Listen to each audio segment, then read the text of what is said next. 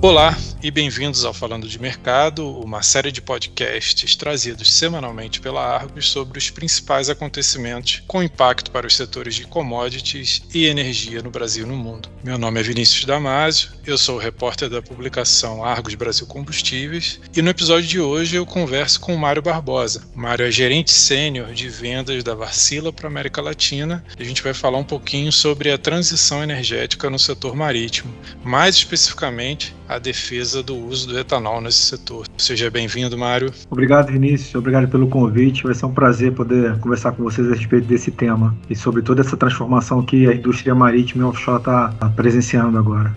Tá ótimo. Mário, os leitores do relatório, né, Arcos Brasil Combustíveis, eles já conhecem um pouco dessa história, mas assim, os estudos em torno do uso do etanol como alternativa aí ao óleo combustível marítimo remontam ali a 2015, né, quando o grupo Varsila foi contratado pela operadora de balsas sueca Stena Line para converter uma embarcação para operar com metanol. Então, eu queria ouvir um pouquinho de vocês como que surgiu essa ideia, não do metanol, né, mas do etanol como combustível marítimo. Tá. É, como você bem falou, né, em 2015 fomos contratados pela Stena Lines né, para fazer essa conversão do Stena Germanica, que é um navio de, de passageiros, né, que opera lá no norte da, da, Europa. E o desafio era converter os motores que, que, tinham, que tem na embarcação, na época operavam com diesel, para converter para metanol. Então, desenvolvemos lá a primeira geração do sistema de combustível, a primeira geração do kit de conversão para metanol, quando a empresa obteve né, bastante conhecimento né, dos desafios e também trabalhamos junto com eles para ver a questão de tancagem na embarcação, qual que seria o impacto de, de ter o, o, metanol armazenado. Tá? E já em 2015, quando eu tomei conhecimento desse projeto lá da Europa, quando eu tomei conhecimento aqui pelo Brasil, já me veio a ideia de, de a gente conversar a respeito do etanol. O etanol é abundante aqui, como a gente já, já bem sabe, e há décadas a gente tem esse combustível, esse combustível no setor automotivo. Então conversei com meus colegas lá e uma ideia inicial, mas a gente acabou abortando, digamos assim, o estudo mais aprofundado do etanol, né, na época, em 2015, mas com toda essa transformação que a indústria vem sofrendo, com a regulamentação da IMO, essa questão de redução extrema aí de emissões de CO2 e gás de efeito estufa, então retomamos essa discussão, voltamos a analisar o etanol também como uma das alternativas. Né? Então a ideia surgiu em 2015, botamos um pouquinho de lado, né, por outras circunstâncias de mercado, sobretudo o mercado marítimo e offshore aqui no Brasil, como se apresentava, mas quando veio essa demanda maior global, essa necessidade realmente de descarbonizar, uma regulamentação muito forte da IMO, retomamos aí o, o estudo do etanol como uma das alternativas. Entendi. O compromisso da IMO que a gente fala aqui, que é a Organização Marítima Internacional, é que todos os países membros eles concordaram em reduzir né, as emissões em pelo menos 20%, de preferência 30 até 2030, 70 de preferência 80% até 2040 e o carbono zero até 2050, né? Isso, isso. Então não, não é uma opção, é uma, é uma, é uma imposição, digamos assim, né? Então todo o mercado está com esse desafio pela frente, seja para as embarcações existentes, seja para novos projetos, novas embarcações que fatalmente vão cruzar esses marcos temporais aí de 2000, 2030, 2040, etc. Entendi. E uma pergunta eu acho que sempre me fazem quando eu falo sobre esse tema é se existe algum obstáculo tecnológico aí para você intercambiar né, o metanol pelo, pelo etanol e quais as vantagens que vocês encontraram para o uso do etanol durante essas pesquisas? Então, como eu te falei, né, em 2015 a gente teve um primeiro entendimento aí do que é uma conversão no motor e um, um motor grande né, operar num navio já com metanol. Então a gente tem lá a tecnologia de primeira geração do metanol. E obviamente a gente veio desenvolvendo não só em laboratório, mas também para novos modelos de motores, etc. A segunda e terceira geração. O ano passado a gente lançou o Cela 32 já no metanol e esse motor está sendo entregue. Então, os desafios são se você analisar um dos desafios, né, principal, principalmente, se você analisar o etanol e o metanol, os dois são álcools. só que o, o, etanol tem um poder calorífico maior do que o metanol. Então, como a gente trabalha com motores e vai entregar a mesma potência seja no diesel, seja no álcool. Então a gente tem que trabalhar a eletrônica do motor para ajustar qual o volume de combustível vai ser utilizado, uma vez que com menor volume de etanol se espera a mesma potência que teria no metanol. Então tem todo um ajuste, entender a questão de ponto de injeção, é, a questão de, de, de, pressão, uma série de ajustes que, que, que, a gente precisa realmente testar e entender no, no ambiente não só de laboratório, mas no, no ambiente de teste de fábrica do motor, como é que se comporta o motor passando de um combustível para outro, porque a nossa premissa maior é que o motor tem que ser flexível em combustível. Então, o armador, né, o dono da embarcação, ele vai ter a opção de trabalhar com diesel, trabalhar com etanol ou metanol, mas aí quando ele trabalhar com metanol ou etanol, tem uma mistura que ele, que ele pode optar, qual o nível de mistura, qual, qual percentual de álcool que ele pode utilizar na operação. Tá? Então é esse que é o desafio maior, a gente ajustar o motor para esses diferentes combustíveis e diferentes misturas. Eu entendo que assim, para operar com metanol, os motores precisam ter tanques de combustíveis que ocupam cerca de 1,7 vezes o tamanho do diesel, né? Como é que fica esse cálculo aí considerando o etanol? Então, a perspectiva, como eu falei, por conta do poder calorífico do etanol ser maior do que o metanol, então volumetricamente a gente precisa de menos tancagem uhum. para um, uma mesma autonomia. Óbvio que vai depender de cada projeto, porque operacionalmente ainda precisa de diesel a bordo, então vai, o, o armador ele, no final ele vai ter que decidir quantos de volume que eu preciso ter de diesel para minha operação, quanto de volume de etanol eu preciso e quando eu operar com metanol também, qual volume que eu tenho em contrapartida. Então assim, o que se espera é o adicional de volume para uma mesma autonomia que a embarcação teria em diesel comparando metanol e etanol, no etanol vai ser menor.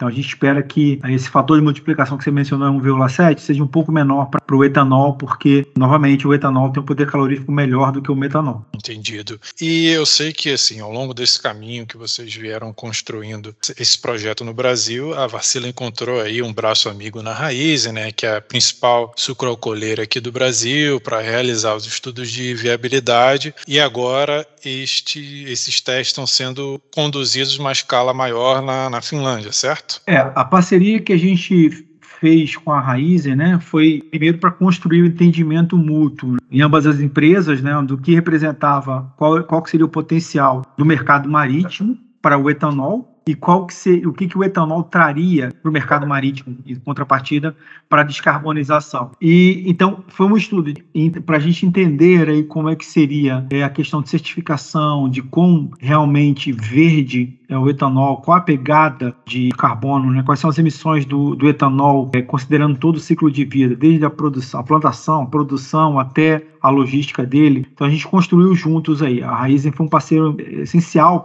para a gente, para que a gente pudesse trazer para dentro de, ca de casa o conceito de que o etanol realmente é um combustível a ser considerado porque havia muita preocupação com relação à, concorrência com alimentos, né, agricultura, essa coisa aí. Mas uma vez que eles trouxeram, mostraram para a gente toda a questão da sustentabilidade do etanol da cana-de-açúcar, seja de primeira ou de segunda geração, nos trouxe bastante conforto em desenvolver os motores nessa linha. E pelo outro lado, o acordo também que a gente até que a gente assinou com eles recentemente de descarbonização, vamos apresentar para eles alternativas para a frota que opera para eles no transporte, na logística tanto do açúcar quanto da cana globalmente. Então, os navios que operam para a Raizen, a gente vai fazer um estudo detalhado dessa frota e apontar caminhos para descarbonizar essa frota existente ou até mesmo para novos navios, tendo aí como premissa também de que vamos adotar o, futuramente o etanol, né? uma das alternativas para ele. Eu queria retomar um ponto que você comentou que eu acho muito interessante, é que nós sabemos que as discussões envolvendo o uso do etanol na Europa, elas envolvem algumas, vamos dizer assim, algumas mistificações, né? particularmente esse debate em torno do chamado food versus fuel, ou seja, debate em relação ao risco de você desviar terras agrícolas ou culturas para a produção de biocombustíveis em detrimento da oferta de alimentos. Então, vocês também tiveram que lidar com, com esse debate internamente, dentro da própria empresa. Muito, muito, porque a, a, nossa premissa principal é de que a gente quer trazer para o mercado soluções sustentáveis, tá? não só na questão sustentabilidade ambiental, mas também todo aspecto humano, né? De garantir de que a gente não está apontando combustível que vá comprometer a alimentação né, do mundo, etc. Então, assim, a questão de sustentabilidade é bem mais ampla do que só reduzir emissões dentro da Varticila. Tá? Esse aspecto ISD, né, que está muito, muito em voga, a gente toma muito isso a sério, tá? Então, é, essa, essa garantia, essa tranquilidade e eles puderam nos trazer sobre esse tema de sustentabilidade, né, trabalho infantil, vai desde isso aí, né? trabalho infantil, trabalho escravo, desmatamento, queimada, qual é a pegada de carbono, quais são as certificações.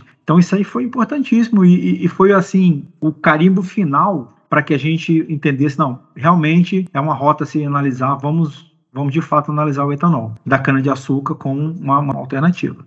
Entendido. E é interessante, assim, porque eu imagino que para o armador brasileiro, você falar em etanol, ele já, já tem isso no imaginário, né? ele já conhece a indústria, ele já está familiarizado, mas realmente na Europa é uma outra, uma outra visão. Né? Passa por um processo de você quase educar né? o ouvinte ali dessa discussão. Né? Exato. O armador brasileiro tem um, o lado bom de conhecer o etanol já há algum tempo, né? Todo mundo sabe, vai no posto da esquina, lá já, já sabe que tem etanol ali para abastecer. E tem um lado ruim também, que a gente tem aquela velha percepção de que, poxa, quando vai produzir, quando o açúcar está mais caro, se produz mais açúcar e o etanol fica caro. Então sempre teve a, essa, essa dualidade aí na análise né, do etanol, sempre veio à tona isso, mas a gente contornou muito bem, porque o mundo é outro agora, e esse aspecto do etanol de segunda geração vir sem competir de fato com isso, também traz, muita, traz muitas garantias né, de, que, de que, é um, que é um potencial muito próximo da realidade hoje, sobretudo de Brasil, que se você analisar onde é que está o metanol, a produção de metanol, amônia, o hidrogênio verde. Então, o mais próximo da gente é de fato o etanol. Uhum. Interessante aqui, só para contextualizar para os nossos ouvintes, o etanol de segunda geração é o etanol produzido aí a partir do bagaço. Né? Você tem um etanol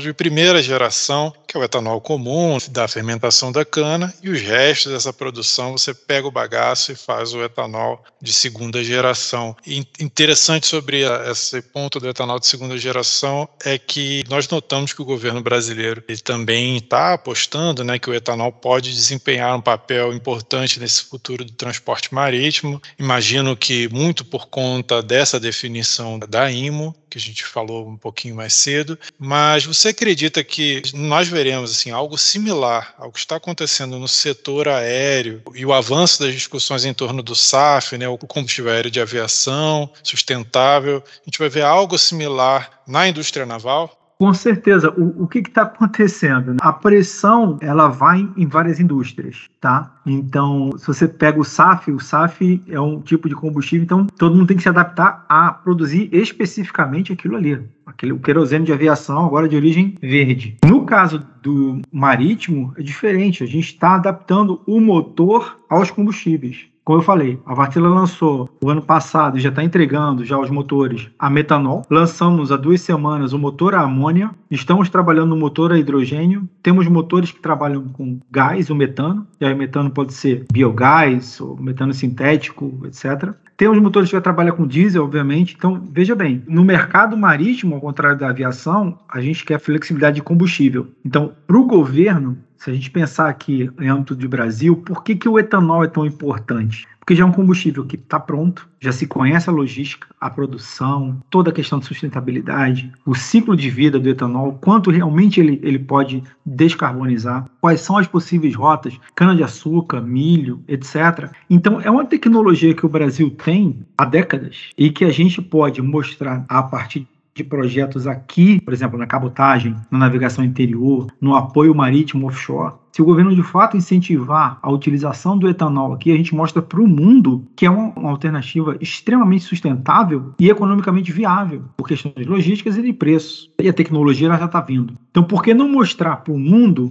que a gente tem a tecnologia aqui para solucionar um problema global ou ter uma alternativa a esse problema global? Então, todo o meu discurso, toda, toda, todas as discussões que eu também já tive com alguns membros do governo, né, Ministério, Minas Energia, etc., é nessa linha. A gente tem que ver o lado brasileiro, né? Como brasileiro, a gente tem que acreditar no etanol como alternativa, desenvolver essa alternativa, utilizar essa alternativa em projetos aqui locais e mostrar para o mundo que a gente tem esse potencial. Durante esse congresso lá da UDOP, eu ouvi muito que o Brasil pode ser a Arábia Saudita, a Arábia Saudita da, do SAF. Aí eu vou trazer um pouco também, por que não, do, do mercado marítimo, jogando o etanol também como alternativa, já que está tão pronto. Então, para mim, eu, eu, penso muito nessa linha. Projetos aqui, rodando o etanol, cabotagem, navegação fluvial, apoio offshore, tá? Mostrando para o mundo que a gente tem a solução. E a gente, com a tecnologia em mãos, é, esses, esses projetos avançando no Brasil, o próximo passo seria convencer os participantes do setor naval, assim, numa escala global, de que o etanol brasileiro pode aí ajudar a atingir as metas regulatórias da IMO para 2050. Né?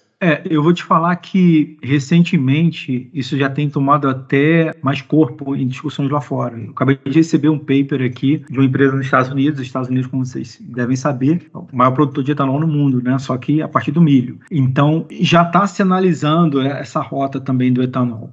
Tá? Então, eu não me surpreenderia que a partir de um movimento aqui de Brasil mais forte, isso acelerasse bastante, tá? Porque não tem disponibilidade, por exemplo, de metanol. Alguns, alguns barcos, alguns navios que foram construídos pensando no metanol, eu estou analisando assim, beleza, mas onde é que eu encontro o metanol verde? E aí, se o metanol entrar como uma alternativa para isso, tá aí o que a gente estava precisando né, demonstrar. Então, eu não me surpreenderia se esse processo acelerasse, não só no âmbito de Brasil, mas global, tá? Perfeito, excelente, Mário. Eu acredito que esse, tende a ser um tema cada vez mais presente nas discussões envolvendo etanol no Brasil. E a Argos, é claro, acompanhará isso tudo bem de perto. Muito obrigado pela sua participação no Falando de Mercado, Mário. Por nada, fico à disposição aí para quando vocês precisarem de mais esclarecimentos, algumas dúvidas aí de, dos ouvintes de vocês. Enfim, estamos à disposição. Muito obrigado. Esse e os demais episódios do nosso podcast em português, eles estão disponíveis no site da Argos Argos em www.argosmedia.com barra falando traço de